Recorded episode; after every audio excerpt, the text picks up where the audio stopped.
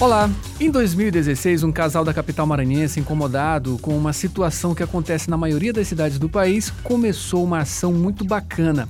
E tudo teve início com uma triste constatação. A quantidade de animais abandonados pelas ruas, maltratados e até atropelados, que é gigantesca.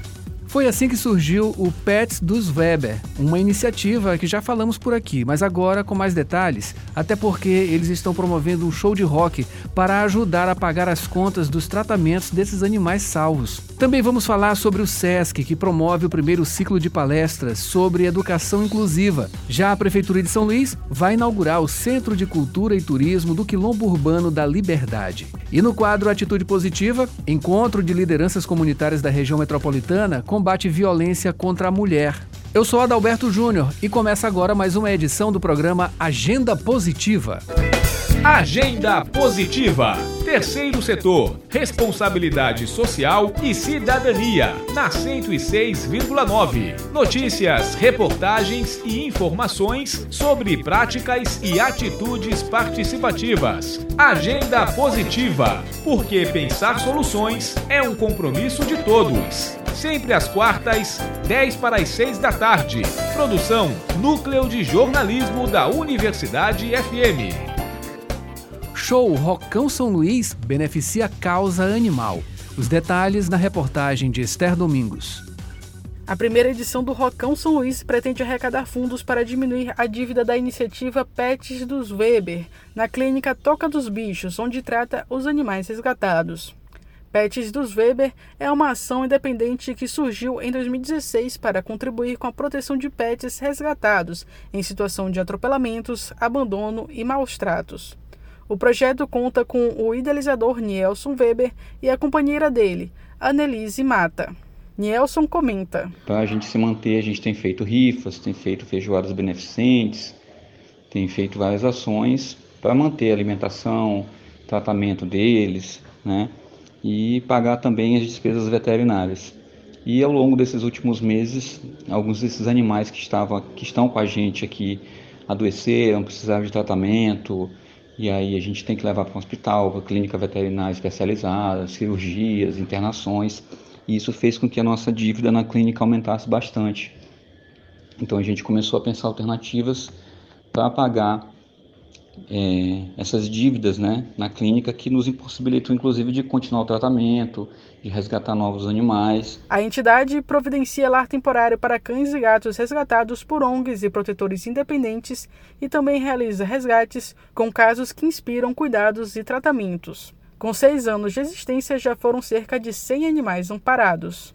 Atualmente, a casa abriga 13 gatos e 4 cachorros resgatados disponíveis para adoção.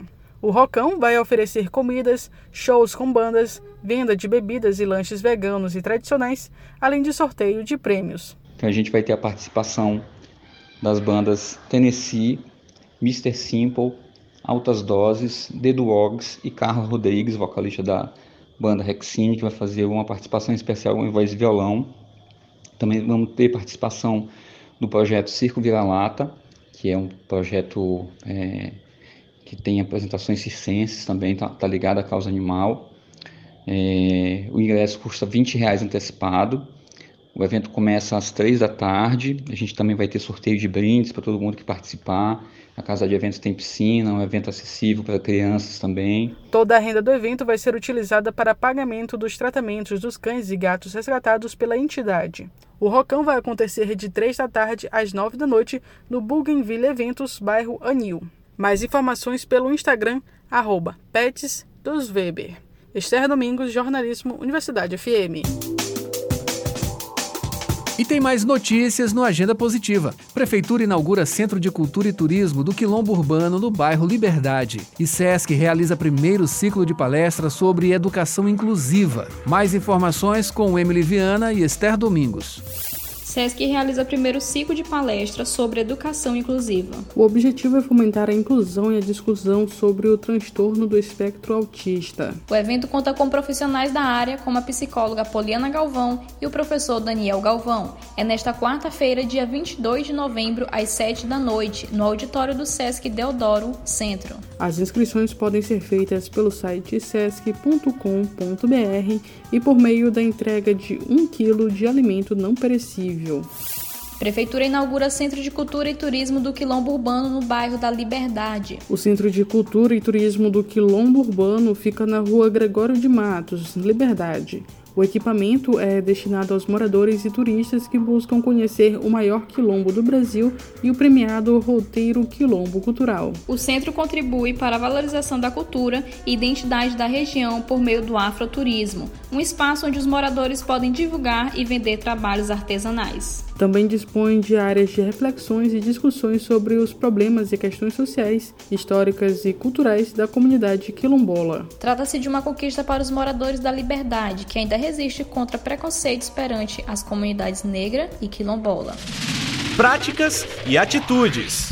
E no quadro Atitude Positiva de hoje, destaque para o encontro de lideranças comunitárias da região metropolitana no combate à violência contra a mulher.